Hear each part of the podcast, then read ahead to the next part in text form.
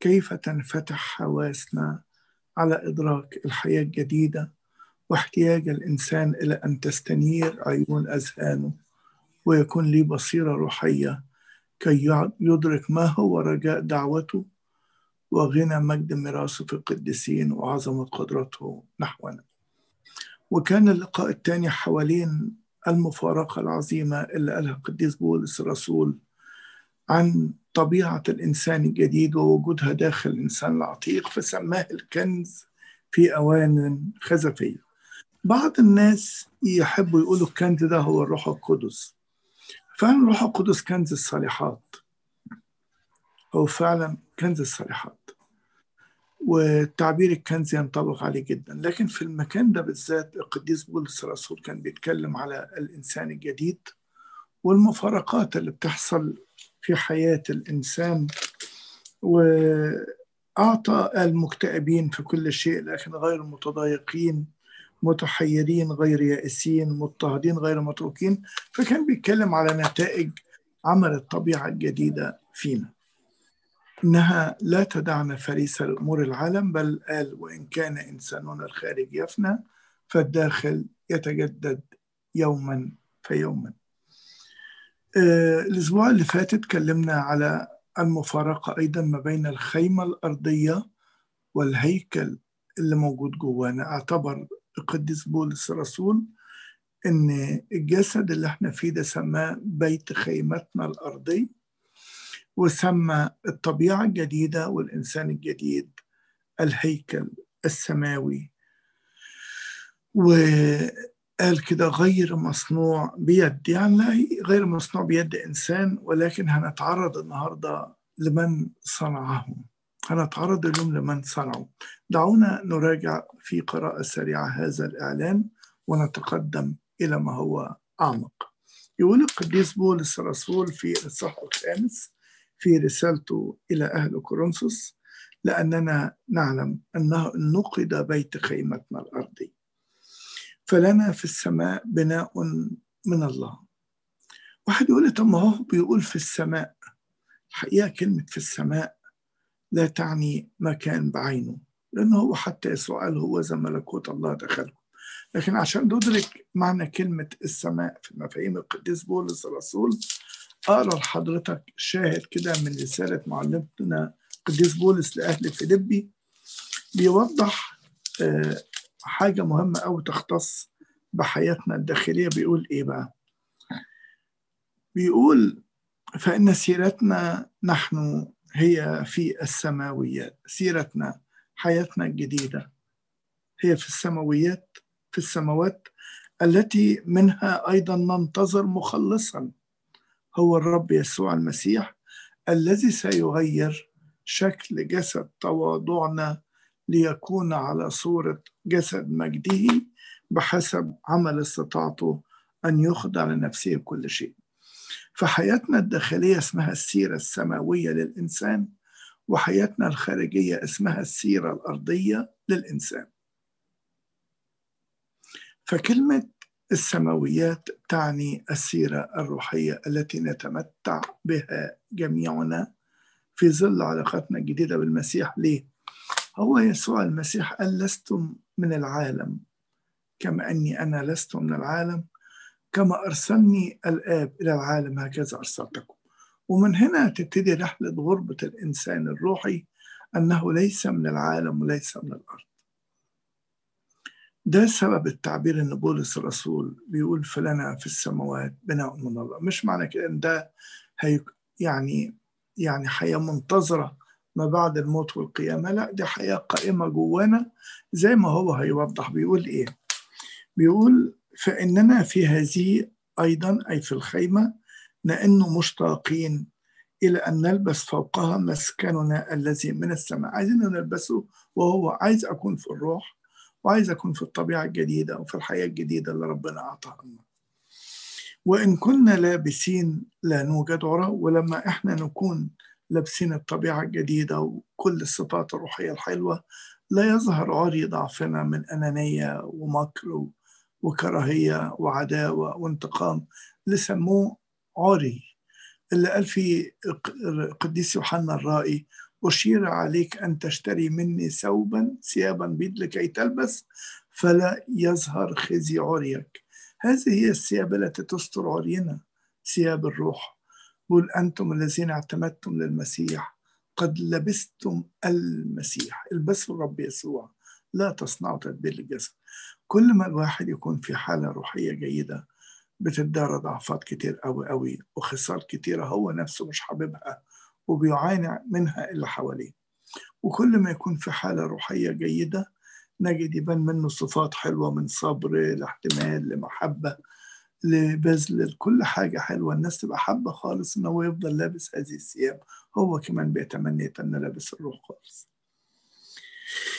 ويرجع تاني يقول فإننا نحن الذين في الخيمة أي في الجسد لأنه مثقلين إذ لسنا نريد أن نخلعها. احنا مش عايزين نترك الجسد بل أن نلبس فوقها لكي يبتلع المائت من الحي. هو يعني هنا بولس الرسول بيقول إن هو يعني يتمنى أن كل حياته الجسدية وصفاته الجسدية يبتلعوا من حياته الحية الجديدة التي في المسيح يسوع.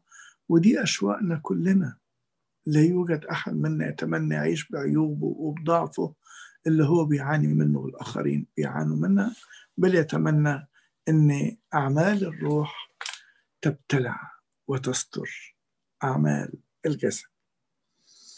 خدوا بالكم بقى من اللي جاي بيقول ولكن الذي صنعنا لهذا عينه هو الله.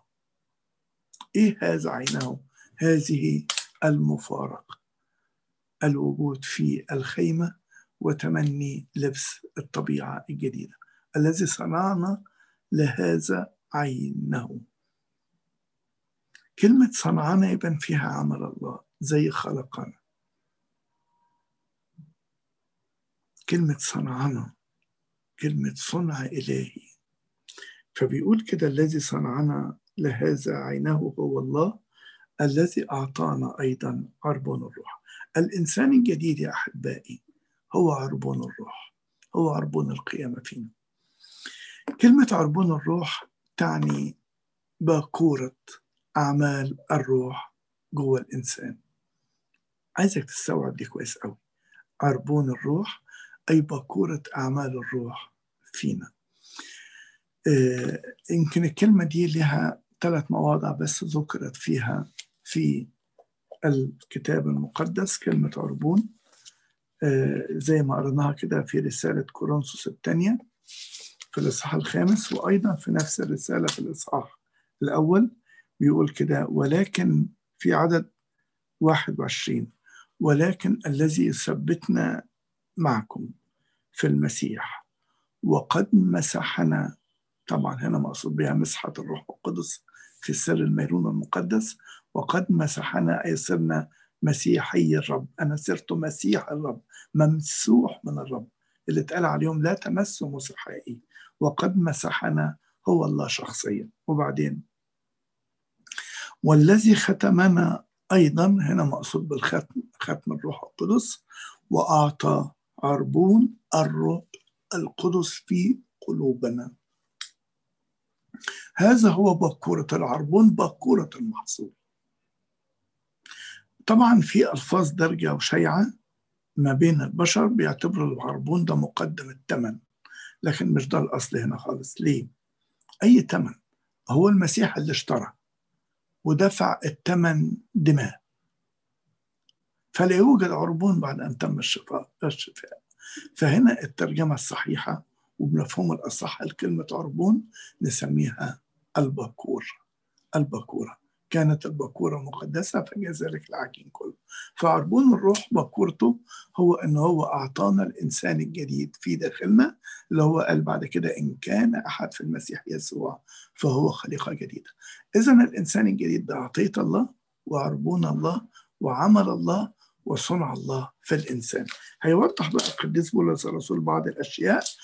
فإذ نحن واثقون كل حين وعالمون أننا ونحن مستوطنون في الجسد فنحن متغربون عن الرب. هو أنت عايش حسب الجسد ولا عايش حسب الروح؟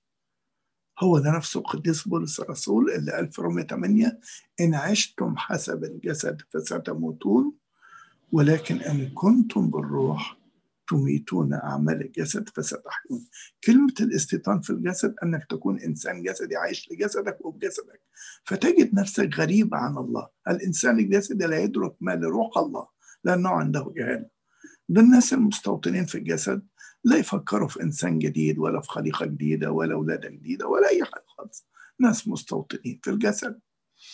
لكن لأننا بالإيمان نسلك لا بالعيان، فنثق ونصر بالأولى أن نتغرب عن الجسد ونستوطن عند الرب.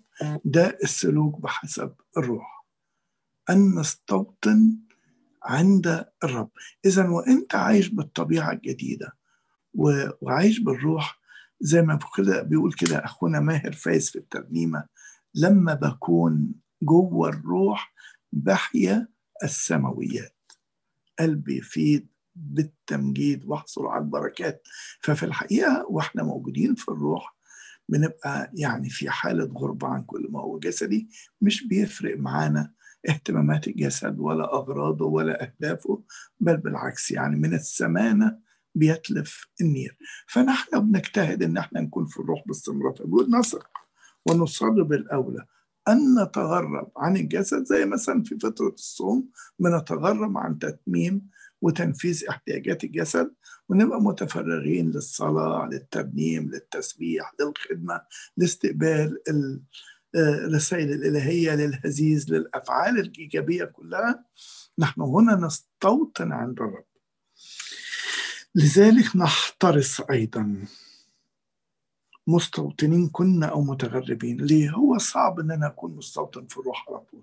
لأن في أوقات كتيرة جدا بضطر أشتغل بالجسد وبمارس حياتي من خلال الجسد. فلنحترس أيضا، مستوطنين كنا أو متغربين، أن نكون مرضين عنه. يعني حتى وأنت في الجسد عندك الوصية، وأنت في الروح عندك الحرية اللي في ملء الروح اللي تخليك تتغير لتلك الصورة عينها.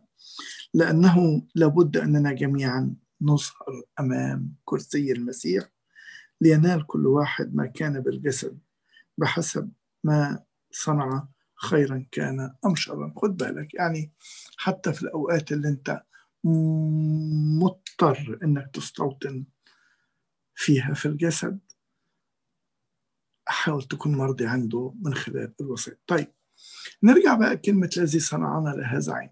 كيف يبدأ عمل الخليقة الجديدة فينا، وكيف يبدأ عمل الإنسان الجديد؟ هقرأ لكم عبارة كده وبعدين نشوف ربنا بينور لنا إيه منها. بيقول كده في نفس الإصحاح الخامس أيضا، بيقول في عدد 17: إذن إن كان أحد في المسيح فهو خليقة جديدة، الأشياء العتيقة قد مضت، هو ذا الكل قد صار جديد. كان أحد في المسيح أي ولد في المسيح يسوع، آمن بالرب يسوع ونال ولادة جديدة. أما الذين قبلوه فأعطاهم سلطان أن يصيروا أولاد الله، الذين ولدوا ليس من مشيئة جسد بل من الله ولدوا. كيف نولد من الله؟ كيف نولد من السماء، اللي هو أول موضوع اتكلمنا فيه، أورشليم أمنا العليا. كيف نولد؟ الكلام ده اتكلم عنه يسوع المسيح مع نيقوديموس. كان أحد لا يولد من فوق لا يقدر أن يدخل ملكوت الله. إن كان أحد لا يولد من فوق لا يقدر أن يرى ملكوت الله. وبيجي يتكلم على فوق ونسكت. هو إيه اللي فوق يا جماعة؟ هو أنا إزاي اتولدت من فوق؟ هو أنا إيه علاقتي بفوق دي؟ وإزاي أنا برضو استغربنا في الأول من التعبير بتاع أورشليم أمنا العليا. ده إيه ده إيه ده إيه ده؟ هو واضح ان انا محتاج اشوف مسقط راسي، اشوف نقرة الجب التي جبلت منها، انا مصدري منين اساسا؟ هنا يبدأ قديس أشعياء في نبوة عن الخليقة الجديدة وعن الولادة من فوق، من ابدع واروع ما يمكن ان ينعم به الله على بشريتنا من اعلانات. ودعونا نقرأ هذه النبوة ونتمتع بها أيما تمتع. في سفر أشعياء في الإصحاح 66. وبرضه يعني أنا أكلم على العارفين بالعهد القديم، نجد أن سفر أشعياء عبارة عن سفر نبوي، بينما كان يتكلم على سبي الشعب وعودته، يتكلم على مجيء المسيح، ويتكلم على انطلاق الكنيسة للسماء. 4 مستويات للنبوات في سفر أشعياء. هنا أشعياء دخل في إصحاح 66 في نوبة عتاب من الله للشعب. هكذا قال الرب: السماوات كرسية والأرض موطئ قدمية، أين البيت الذي تبنون لي وأين مكان راحتي؟ أي بيت تبنوا لي؟ فين مكان راحتي؟ لنا السماء كرسية والأرض موطئ قدمية، كل هذه صنعتها يدي، فكانت كل هذه. يقول رب، خدوا بالكم من كلمة صنعتها، خدوا بالكم من كلمة صنعتها، الصنع هنا والعمل الإلهي. واحد يقول لي: طب أنت ليه جايب من أول ده؟ عشان أوريك بقية النبوة إزاي دخل في العهد القديم بقوة. في عدد 6 نفاجأ إن أشعياء بينتبه ويشعر بخضة جامدة. يقول إيه؟ صوت ضجيج، صوت ضجيج، صوت ضجيج من المدينة، صوت من الهيكل، صوت الرب مجازيا أعداءه قبل أن يأخذها الطلق ولدت. إيه ده؟ صوت الله من المدينة، صوت الله مجازيا أعداءه قبل أن يأخذها الطلق ولدت. إيه دي اللي تأخذها الطلق ولدت؟ قبل أن يأتي عليها المخاض ولدت ذكرا. ده فلتة كده ملوش دعوة بالحياة اللي احنا فيها دي. ده مين ده؟ ده الابن يسوع المسيح الذي ولد من فوق، ولدت ذكرا. من سمع مثل هذا؟ من رأى مثل هذه؟ هل تمغط فوجئ بقى بناس كتير قوي قوي قوي قوي قوي بيتولدوا؟ هل تمخض بلاد في يوم واحد؟ مين سمع كده؟ هل تمخض بلاد في يوم واحد؟ أو تولد أمة دفعة واحدة؟ احنا عارفين إن كل يوم يحصل حالة ولادة، حالتين، 3، لكن إزاي البشرية بتتولد ولادة ضخمة أو أو أو كده؟ فقد مخضت صهيون بل ولدت بنيها. نجد ربنا بيوقف الكلام عند أشعياء، يجي ربنا يقول: هل أنا أمخض ولا أولد؟ هو أنت اللي مخضت يا رب. أيوة، هل أنا أمخض ولا أولد؟ أدام أنا مخضت صهيون لازم يولد أولاد. هل أنا أمخض ولا أولد؟ يقول الرب، أو أنا المولد، أنا اللي ولدت دول من صهيون. هل أغلق الرحم؟ دي هتفضل 3 بنين كتير. قال إلهك. وبعدين نروح بقى ربنا ساكت. يجي هنا أشعياء يتكلم تاني: افرحوا، افرحوا مع أورشليم وابتهجوا معها يا جميع محبيها. ناس بيحبوا أورشليم أمنا العليا، ناس اتولدوا الولادة الجديدة وفرحهم كله بقى سماوي. افرحوا افرحوا افرحوا، ابتهجوا معها يا جميع محبوها، افرحوا معها فرحا يا جميع النائحين عليها. لما الطفل أمه تتركه قليلا كده ويبكي وينوح، عايز يرجع لأمه. إن كنت قد رفعت صوتي فمثل الفطيم من اللبن على ثدي أمه.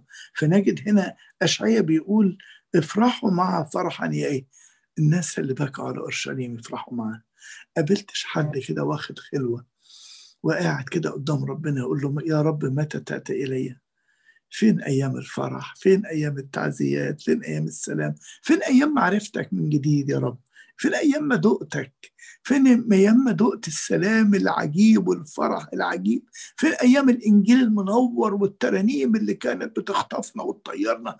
ده ناس بتنوح على أيام السماء، ناس بتنوح على أيام الفرح، ناس بتنوح على أيام التغيير والولادة. وترنم تقول له كده: غيرت حياتي بحب عجيب ومعاك حياتي بقى لها نصيب. إذن الناس اللي فرحانة قوي قوي قوي دي ناس بتقعد مع ربنا وتقول له يا رب رضيت يا رب على أرضك، رضت السبي شعبك، غفرت أسامك. وتستغرب لهم، الناس ناس حلوة، ناس حلوة جدا. أقول لك بس أنا وحشني قوي حضنه، وحشني قوي تعزياته، وحشني قوي الوجود معاه، وحشني قوي الإنجيل مفتوح. يا عم ده أنت ما فيش زيك اتنين، ده أنت ما فيش حد زيك، منور المكان وملينا ومفرحنا. وتجد دموع على عينيه ويقول له يا رب متى تأتي إلي، وياخد خلوات طويلة وصلوات طويلة. صنائح على أورشليم، فاتحين عليه أورشليم السماوية. ويحصل إيه؟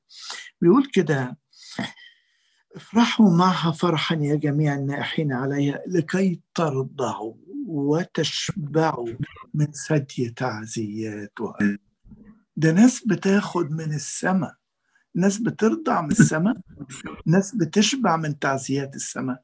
هذا الجزء من أروع ما شرح حالة المحبين اللي دايما عايزين يكونوا في حالة تعزية مع ربنا.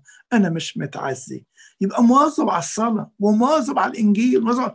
لك لا، مش زي الأول. فين التعزيات؟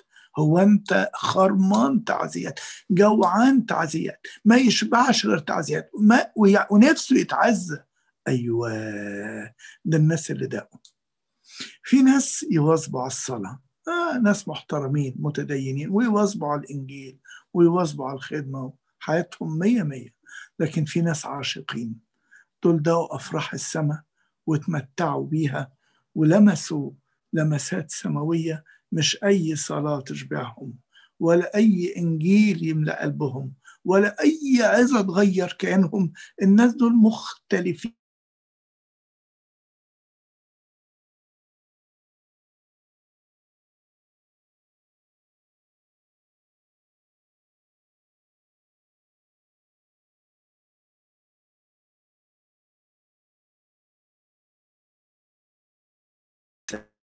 وقت الرضاعة ووقت الشبع ووقت الملء ووقت الأخذ من السماء، وقت ما فيهوش وسيط، مني للسماء على طول، مني للسماء على طول. مش وقت إن أسمع وعظة، ده حتى لو كلمة لمست قلبي بقي على السماء، ولو صلوة لمست قلبي بقي على السماء. أنا باخد من السماء، محدش يديني. الناس دي أفقر من أنها تديني أي شيء. أمر عجيب، تجد ناس مختلفة غريبة. يعني لما يقول البابا شنودة كده: غريبا عشت في الدنيا نذيرا مثل آبائي، ويقول كده: ويحار الناس في قلبي في ألفي وما يدرون ما بائي. هؤلاء أحباء ناس غرباء، وحدتهم، عزلتهم، تعزيتهم. تجد ناس طالبة تختلي باستمرار، الخلوة بالنسبة لها كل حاجة.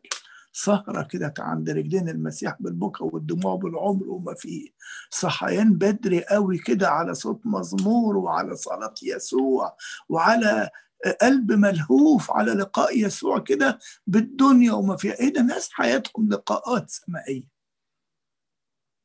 أنا مش بقلل من أي عبادة صدقوني، ولكن عايز أقول لكم إيه معنى اشبعوا وارضعوا من ثدي تعزياتها.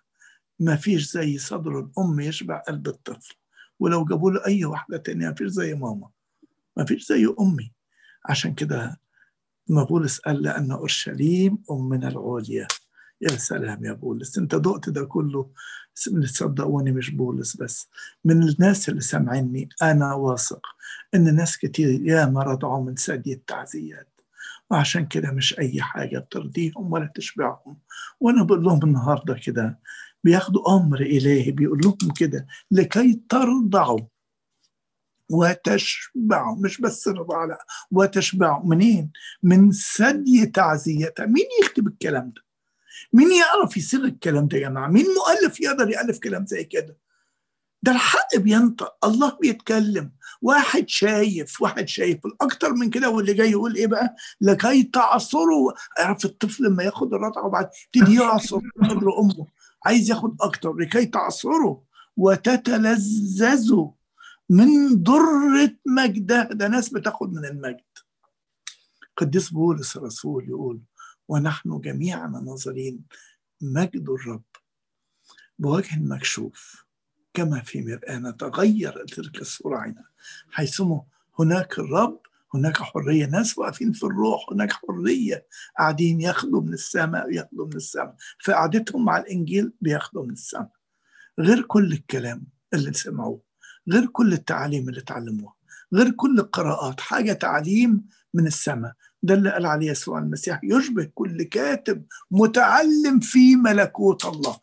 سمعتش عن مدرسة اسمها ملكوت الله، نسمع عن كليريكية ونسمع عن معهد دراسة ونسمع عن كليات لاهوت، لكن عمرك سمعت عن واحد بيتعلم في ملكوت الله؟ هو ده اللي بيعصر، عمال ياخد من رحيق كلمات الإنجيل ويشبع ويغتني ويغني لكي تعصروا وتتلذذوا من ضرة مجدها. الكلام ده كلام اختباري يعرفه العاشقين، الناس اللي علاقتهم بربنا علاقة حب وعلاقة أشواق جامدة قوي، مش علاقة شكلية. أنا نفسي أي واحد ما دقش، ولو أني أشك في أن محدش داق، أنا واثق أنكم ضايقين، يرفع قلبه دلوقتي يقول له صح فيا الأشواق من جديد، قول له يا رب أنا محتاج أرجع تاني أرضى يا رب، محتاج الخلوة اللي فيها برضع فيها، محتاج قعدات الإنجيل العميقة بالساعات اللي فيها يا رب، أعصر. كلمة أعصر وخد، ربنا بيقول لك أعصر وخد، خد خد خد من ثدي، من ضرة مجدها، عمال تاخد مجد. الشرح بتاع الكلام ده جاي بيقول إيه؟ لأنه هكذا قال الرب، ها أنا سأدير عليها سلاما كنهر ومجد الأمم كسيل جارف. ها أنا سأدير عليها، على مين؟ على أورشليم. يعني مصدر سلامي بقى منين؟ من أورشليم. أنا سأدير عليها ده دور الأب الحلو اللي قال سلام أترك لكم، سلامي أنا أعطيكم، ليس كما يعطي العالم أعطيكم، لا تضطرب قلوبكم ولا تجزع. ها أنا سأدير عليها سلاما كنهر ومجد الأمم كسيل جارف. يحصل بقى فترضعون وعلى الأيدي تحملون وعلى الركبتين تدللون. لمن هذه النبوات ولمن هذه الكلمات إلا لكل من ولد من جديد واحتضنته الكنيسة واحتضنته السماء. الناس اللي ما كانوش واعيين لما تعمدوا لهذه الاختبارات ما تحرموش من اختبارات لما كبروا. يقول لك أنا قابلت ربنا في الاجتماع الفلاني، أنا قابلت ربنا في المؤتمر الفلاني، أنا قابلت ربنا في الصلاة، إيه ده؟ ودود خدت حضن إلهي وخدت فرح إلهي وخدت تعزيات إلهية، خدت شبع إلهي. أيوة اتحمل على الأيدين ودلل على ركبتين. اوعى تتخيل ربنا بيقول كلام إنه هيوضح بعدها يقول إيه بقى؟ كإنسان تعزيه أمه هكذا أعزيكم أنا وفي صهيون تعزون. كإنسان تعزيه أمه. شفت الطفل وهو مامته بتهدهده ومامته بتدلعه. الناس اللي بياخدوا حضن من ربنا، الناس اللي بيترموا في حضن ربنا، الناس اللي راحوا وجهوا حياتهم للتمتع والشبع بحضن المسيح، اللي قالت يساره تحت رأسي يمينه تعالقني يقبلني بقبلات فمه الحلو. الناس اللي دخلوا في أعماق حقيقية، أدخلني الملك إلى حجاله يقبلني بقبلات فمه الحلو. الناس اللي دخلوا في الخبرة الجامدة قوي اللي فيها احتكاك قوي قوي مع ربنا. يقول كده أعزيكم وفي أورشليم تعزون. خدوا بالكم من الكلام ده، وفي أورشليم تعزون. خدوا بالكم الكلمة اللي قلتها لكم في البداية، فإن سيرتنا نحن هي في السماويات، لسنا نريد أن نخلعها بل أن نلبس فوقها مسكننا الذي من السماء. في أورشليم تعزون، ارتباط التعزية بالسماء. فلما نقول الروح القدس المعزي هو القناة اللي من خلالها تنساب تعزيات الله إلينا. عزوا عزوا شعبي يقول الرب. فهنا الرسائل الحلوة تنساب إلينا، فكل ما تبقى في الروح القدس تمتد أنابيب النعمة إليك وتنال تعزيات. ياه، ايه يا رب المشهد الجميل ده، ايه الدراما الرائعه اللي انت بترسمها لنا دي. شوف الجمال بيقول كده، فترون وتفرح قلوبكم وتزهو عظامكم كالعشب وتعرف يد الرب عند بيده ويحدق على اعدائه. تجد الانسان يزهر ويثمر، فيدعون اشجار البر غرس الرب للتمجيد. ايه ده، ايه ده، هو ده. تصدقون يا احبائي، نحن لا نتكلم عن افكار بشريه، ولكن هو ده التدبير الالهي للولاده الجديده. ده عربون الروح بقى. اذا عربون الروح هو التقدمه اللي قدمها الروح القدس لينا في صوره حياه جديده وانسان جديد وتعزيات سماويه. ليه؟ لان التعزيات دي هي بعض. الان اعرف بعض المعرفه، الان افرح بعض الفرح، لكن حينئذ سيبطل ما هو بعض. ساعرف كما عرفت، هاخد الفرح الكامل هناك. الامر ده شرحوه التلاميذ، القديس يوحنا شرحه، بس كان يعني اقول لكم ايه، لو ما رجعناش دايما لاشعياء في الرؤيه الجامده بتاعته دي الفريده في الكتاب المقدس كله، ما نقدرش نستوعب اختبارات المختبرين لما يجي القديس بطرس يقول كأطفال مولودين الآن اشتهوا اللبن العقلي لكي تنموا به. محدش يفهم لبن عقلي، بعض الناس بتخدم العقلية هو القراءة، هو المعرفة، هو كلمات الله، ده الوسيلة. اللبن العقلي هو التعزيات، نحصل عليها من كلمات، من صلوات، من ترانيم، كل دي وسائل. اللبن العقلي التعزيات، ارضعوا من السماء كأطفال المولودين الآن اشتهوا اللبن العقلي. لو إننا النهاردة تتحرك فينا الشهوات الروحية لهذا اللبن العقلي ولهذه الرضاعة السماوية ولهذه المذاقة الأبدية، نبقى بننفتح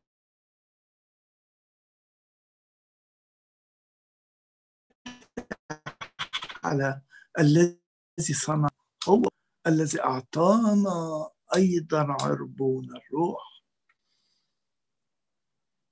هذا هو عربون الروح حبيبي، على الأيدي تحملون، على الركبتين تدللون، كابن تعزيه أمه هكذا أعزيكم أنا وفي صهيون تعزون. مش في وسط الناس يعني، لا، مش وأنا في كذا كذا، لا،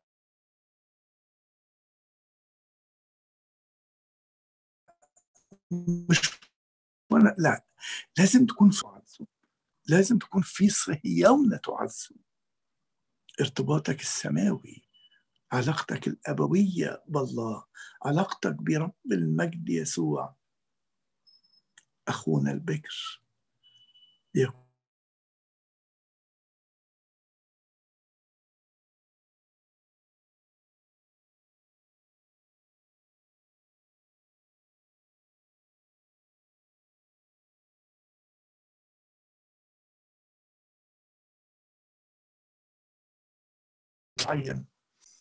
في غاية الأهمية في رسالة أفسس في الإصحاح غالبا الرابع. يقول القديس بولس الرسول، يقول على الإنسان الجديد، بيقول إيه بقى؟ بيقول في عدد 22-21 إن كنتم قد سمعتموه وعلمتم فيه كما هو حق في يسوع. سمعتموه وعلمتم فيه، مش منه، علمتم فيه كما هو حق في يسوع، أن تخلعوا من جهة التصرف السابق الإنسان العتيق الفاسد بحسب شهوات الغرور، وتتجددوا بروح ذهنكم. تتجددوا بروح ذهنكم، اللي أنا قلته في أول خدمة، تجديد الذهن وافتتاح البصيرة. ليه بقى؟ وتلبسوا الإنسان الجديد، ماله بقى؟ المخلوق بحسب الله، مخلوق بحسب الصفات البشرية الإلهية، مخلوق بحسب الله، مطابق لله تماما، مولود من الله، من اورشليم او من العليا، في ايه؟ في البر وقداسه الحق. الكلمات دي دي دي دي دي دي, دي كل شيء. يعني انا جوايا طبيعه جديده مخلوقه مطابقه لله تماما. ايوه، انت مش محتاج تعمل شيء، انت محتاج فقط تعيشها، تامن بيها وتعيشها، مليانه بالبر الالهي كله، كله صلاح الله، مليانه بالحق المقدس، قداسه الحق كله موجود فيها، بس انت ذهنك مش متجدد. الذهن المظلم ذهن اعماه العالم عن رؤيه كل ما هو روحي، ولكن الذهن المتجدد هو الذهن الذي استنار بفعل الروح القدس افعال الاستناره، الاعداد الطويله امام الانجيل. ولكن الذي قال ان يشرق نور من ظلمه هو الذي اشرق في قلوبنا لاناره معرفه مجد الله في وجه يسوع. نحن نحتاج الاستناره يا احبائي، نحتاج ان نستضيء بنور المسيح الان. لا تؤجل. يمكن دي الايام الاخيره من السنه، يمكن تتحسب لك الايام دي زي ما اتحسبت لاصحاب الساعه 11، يعني ساعة واحدة نشتغلها على آخر السنة نتمتع بهذه الحياة الجديدة وهذه الشهوات الجديدة. وتتجددوا بروح ذهنكم، يعاد بنيان ذهننا الروحي من جديد، وتلبسوا الإنسان الجديد المخلوق بحسب الله في البر وقداسة الحق. ده بقى تعقيب على كلمة لسنا نريد أن نخلعها، بل أن نلبس فوقها مسكننا الذي من السماء. وهنا نبقى وصلنا للنقطة اللي فيها لبس الإنسان الجديد، اللي هي الكنيسة بتدهن رمزا وقت المعمودية. بعد المعمد ما يخرج من جن المعمودية مولود، يروحوا ملبسينه ثوب جديد، يقول لهم أنتم الذين اعتمدتم للمسيح قد لبستم المسيح، فالبسوا الرب يسوع، لا تصنعوا أيضا تدبير للجسد. هذا هو الإنسان الجديد، تلبسه. البس إنسانك الجديد، البس إنسانك الجديد، البس الإنسان الجديد، فلا يظهر خزي عرياك. يبتدي ضعفك يتدارى، تخرج على الإنسان بطبيعة نيرة، بأفكار نيرة، بكلمات نيرة، بحياة ممسوحة بمسحة إلهية ليس لها مثيل. أحبائي، أعتبر نفسي أعطتكم مقدمة من خلال الأربع مرات دول عن الإنسان الجديد وعن الخليقة الجديدة. مقدمة تحرك فينا الأشواق، مقدمة تدفعنا دفعا لأن نرفع أعيننا إلى السماء وأن نشتهي اللبن العقلي لكي ننمو به، نشتهي حضن المسيح ونشتهي حضن السماء، نشتهي أن نسجد وفعلا نقولها من قلبنا: محل السجود أمامك، أنشد بالعود لجلالك. الحقيقة الأوقات اللي فيها تنسكب النفس أمام الله وتفيض وتجود السماء بها على النفس بالعطايا والبركات والفيض، دي أوقات على الأيدي تحملون وعلى الركبتين تدللون، وكابن تعزيه أمه هكذا أعزيكم أنا. ونكتفي بهذا القدر اليوم، والمجد لله دائما أبديا، آمين. لو في أي حد يحب يستوضح حاجة أو يسأل في حاجة، أنا تحت أمركم تماما. لو ما فيش، أشكركم جدا. مهندس البير، ربنا يباركك. أخوك مجدي، أهلا وسهلا. أخ مجدي، أهلا وسهلا. يبدو أنه في البعض قد يبدو عندهم في تعارض شوية ما بين أنه يبتلع الإنسان العتيق أو نخلع الإنسان العتيق من جهة التصرف ونلبس الجديد، وزي ما حضرتك قلت أنه شق قلبنا أنه نلبس اللي فوقيها. لبستم أنتم الذين لبستم المسيح. في حين أنه حضرتك كنت قلت قبل كده أنه لنا هذا الكنز في أواني خزفية، فيبدو عند البعض شوية في لبس في الموضوع. هل الإنسان العتيق جوه وانا بلبس فوقيه، ولا الانسان الجديد هو اللي جوه وانا نفسي اللي بره يتكسر عشان يبان اللي جوه؟ هو الحقيقه الاملاء ينضح بما فيه. يعني لو خدنا كماله القرايه اللي موجوده في افسس اللي بيتكلم فيها على الانسان الجديد المخلوق بحسب الله في البر وقدس الحق، شوف بقى بيعبر عنه ازاي، بيقول ايه. لذلك في رساله كولوسي، انا اسف، في رساله كولوسي يقول كده في الاصحاح 3، وهو بيتكلم على نفس هذا الشاهد، بيقول كده في عدد 9: لا تكذبوا بعضكم على بعض إذ خلعتم الإنسان على عتيقه مع أعماله ولبستم الجديد الذي يتجدد للمعرفة حسب صورة خالقه. خد بقى من اللي جاي، فالبسوا كمختاري الله القديسين المحبوبين. هنا في عدد 12 البسوا إيه؟ أحشاء رأفات ولطف وتواضع. اللبس بقى من بره، بس الأحشاء دي من جوه. عايز يوريك إن العمل الداخلي بيبان براك. السلام الداخلي بيعطيك سلام خارجي، والفرح الداخلي بينعم عليك بفرح خارجي، والقوة الداخلية احتمال خارجي. فبيقول إيه؟ البسوا أحشاء رأفات ولطف وتواضع ووداعة وطول أناة، محتملين بعضكم بعضا ومسامحين بعضكم بعضا، إن كان لأحدكم على أحد شكوى كما غفر لكم المسيح هكذا أنتم أيضا. وعلى جميع هذه البسوا المحبة التي هي رباط الكمال. واضح بيتكلم على اللبس هنا إن حاجة خارجية، بينما هو عمل في الأحشاء الداخلية. عشان كده يقول نحن الأحياء نسلم للموت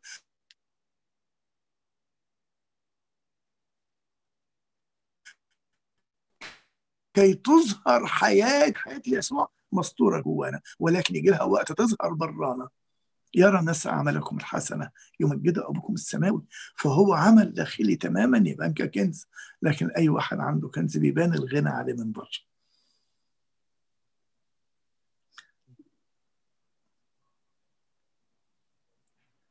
السؤال حلو بس يحتاج وقت للإيضاح، وكان المفروض يعني نفرض أوقات لهذه التفاصيل، لكن أنا هكتفي بهذه الإجابة إن كانت كافية. آخر أكتب ربنا يبارك يا أخويا.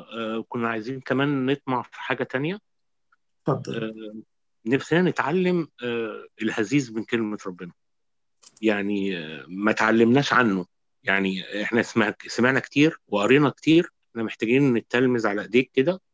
لا لا عارفة حبيبي، إنك تدينا نص كده وتصلي بيه معانا عشان نتعلم من حضرتك إزاي نهز بالكلمة، يعني إزاي نقف نصلي بالكلمة.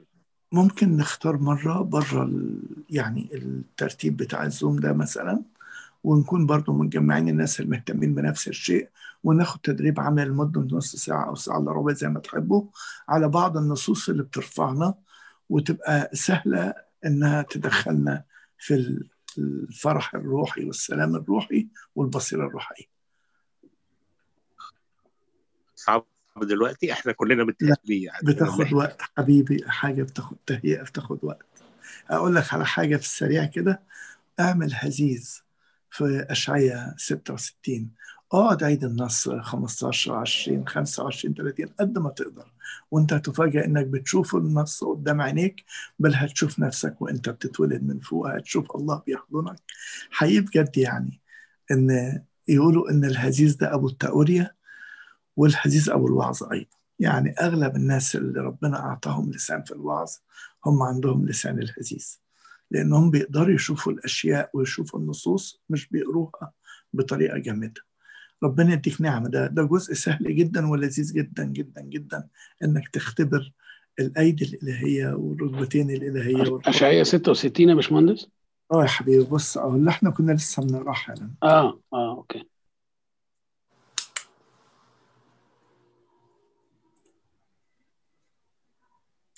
اي اسئله تانية يا جماعه؟ طيب، أنا بشكركم جميعا لحسن الاستماع، ولأنكم يعني احتملتم 4 مرات متتاليين، وأتمنى أنهم يقولوا إلى استفادة ونمو وحياة جديدة والمجد الله دائما أبديا. أمين. سلام للجميع. شكرا يا باشمهندس. ربنا معك. ربنا معك. ربنا معك يا باشمهندس. سلام.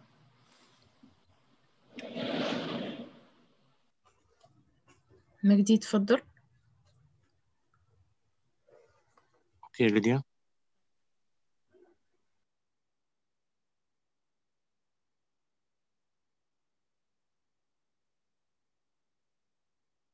نفسي ناخد وقت كده نراجع فيه الكلمة بكل حاجة فرقت معاك، كل حاجة لمستك.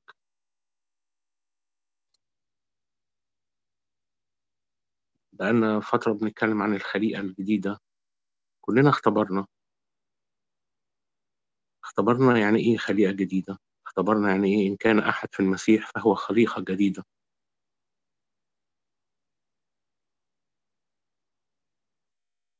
لكن يبدو إنه في نص الآية الأشياء العتيقة قد مضت، هو ذا الكل قد صار جديدا.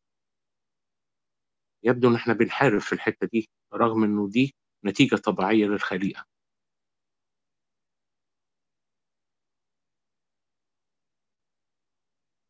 خلينا كده نصلي ونرفع قلبنا ونقول يا رب الحق بيقول إنه الأشياء العتيقة قد مضت.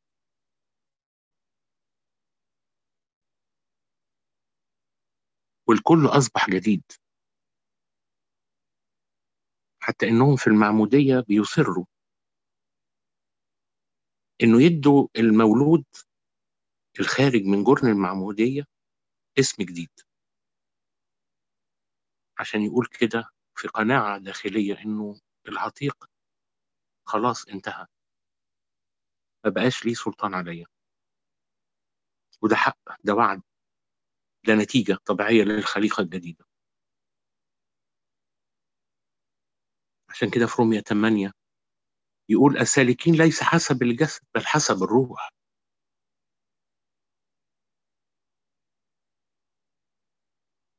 سمعنا النهاردة عن الغربة عن الجسد ونستوطن في الروح. احنا في أوقات زي ما كان المهندس البير بيقول إنه إحنا بنضطر نشتغل، نمارس أمور حياتنا الحياتية بحسب الجسد. لكن خلينا نتمسك بالوصية في الوقت ده، عشان نبقى وإحنا شغالين في أشغالنا اللي مالي ذهننا هو السماء، فيتجدد ذهننا بالكلام ده. ده مش كلام وعظ ولا كلام سحر. يقول كده الكتاب مش بنتبع خرافات مصنعة، لا دي حقائق. لو غسلنا ذهننا بكلمة ربنا هتلاقي في وسط ما انت في شغلك، وسط ما انت سايق، وسط ما انت بتتحرك، وسط العالم ذهنك مشغول بالسماء. وده المفهوم البسيط، نستوطن في الروح، نستوطن في السماء، يبقى لينا عربون الروح ده.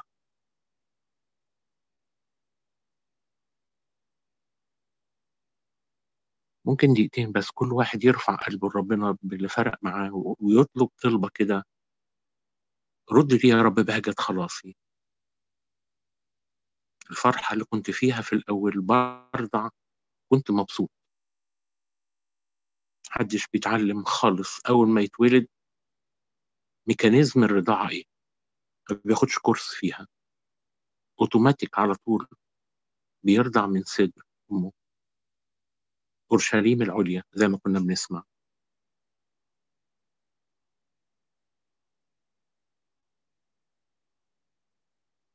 يا رب نفسي أعصر، نفسي أعصر في كلمتك وأفضل أعصر فيها عشان يمتلي فمي. وجد كلامك فأكلته فكان لي للفرح ولبهجة قلبي. ما أطيب كلماتك وشهاداتك يا رب، حلوة لحلقي.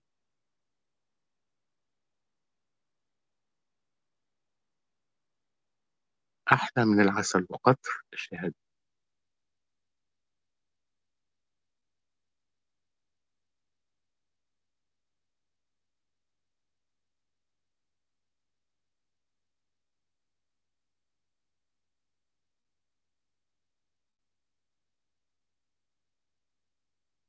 فإن الذين هم حسب الجسد فبما للجسد يهتمون، ولكن الذين حسب الروح فبما للروح.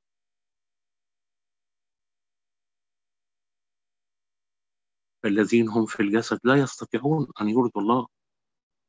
وأما أنتم، خلينا نطبق الكلام ده علينا، نقول له كده: وأما أنا فلست في الجسد بل في الروح. يا رب أشكرك، لأنه إحنا يا رب مش بنعرفك حسب الجسد، بنعرفك بالروح وبالإيمان. بيكشف لينا يا رب كنوز. عشان كده بنصرخ: يا روح الله من فضلك غيرنا، شكل أوانينا.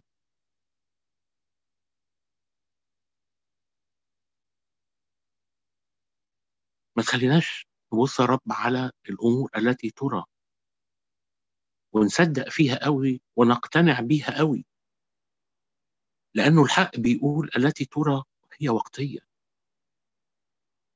لكن خلينا رب نرفع عينينا ونثبتها على الأمور التي لا ترى، لأنها أبدية، لأنها سماوية. وكمولودين من الله، ادينا الرب نشتهي القعدة معاك. القعدة معاك بتغير فيا، القعدة معاك بتشكل فيا. غير وشكل أوانينا عشان حياتنا يا رب تبقى إنجيل،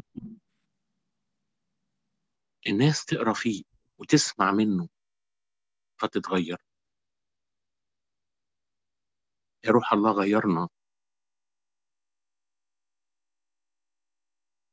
يا روح الله نشكرك، لأنه وعدك إن كان روح الله ساكنا فينا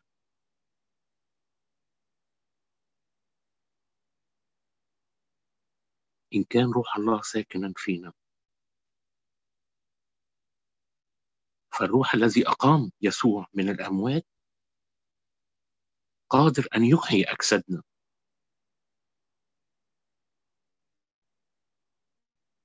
يا رب بنتضرع إليك إنك تحيينا. يا من قلت وأمرت حزقيال أن يتنبأ، ولما ابتدى يتنبأ العظام ابتدت تتجمع كل عظم ناحية بعضه. وما وقفتش عند كده، قلت له: تنبأ، فابتدى يكسوها لحم. ما وقفتش عند كده، قلت له: تنبأ يا ابن آدم، وإذا الروح يا رب يدخل فيها ليحييها جيش عظيم جدا جدا.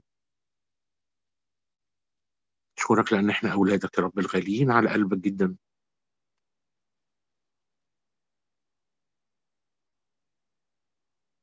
أشكرك لأنه احنا مش مديونين للجسد عشان نعيش حسب الجسد، لكن لينا الوعد إنه بالروح نستطيع أن نميت أعمال الجسد ونحيا. يا روح الله، أيها الروح الناري، احيي أرواحنا رب، أقمنا من سقطتنا، ثبتنا في إيمانك، علمنا عنك أكتر، كبرنا في معرفتك أكتر. خلينا نشتهي يا رب القعدة معاك في وسط عالم يا رب صعب، وسط ظروف صعبة. صلي من أجل التعزية، من أجل سلام، من أجل هدوء.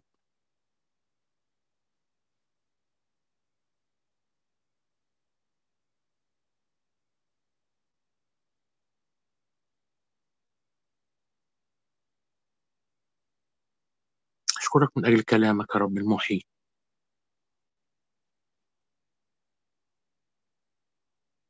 أشكرك لأنك وعدت لن أترككم يتامى، وفعلا أرسلت لي روحك المعزي، وستأتي أيضا ثانية لتأخذنا حيث تكون أنت، نكون معك.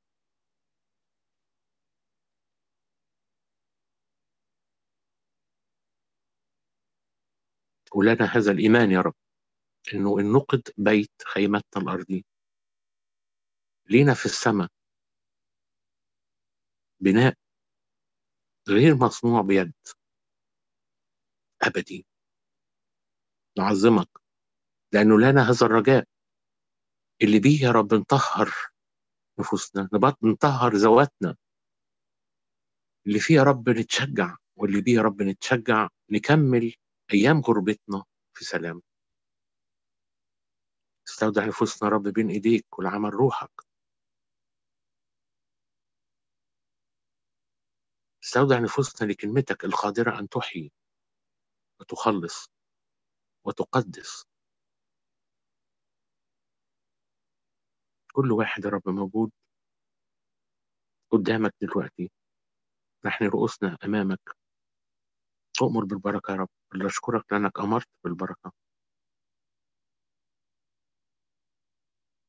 ردد إيدك اليمين علينا وبروحك يا سيد قدنا نحوك عيوننا، فما خاب أبدا رجاء منتظروك. مكتوب عنهم أن يجددون قوة، يرفعون أجنحة كالنسور. جدد قوتنا يا رب، خلينا نحلق فوق يا رب،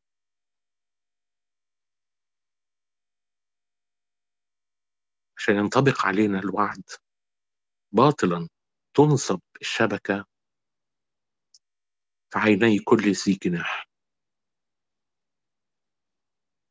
مهما إبليس يا رب حاول يوقعنا في شباك كثيرة تلتف حوالين حركتنا وأفكارنا وأجسادنا وعائلاتنا وخدمتنا، شباك من كل ناحية، لكن وعدك إنه باطلا باطلا، كله ده باطل في عيني كل ذي جناح. خلينا نحلق فوق، اطلقنا كنسور، نحمل اسمك،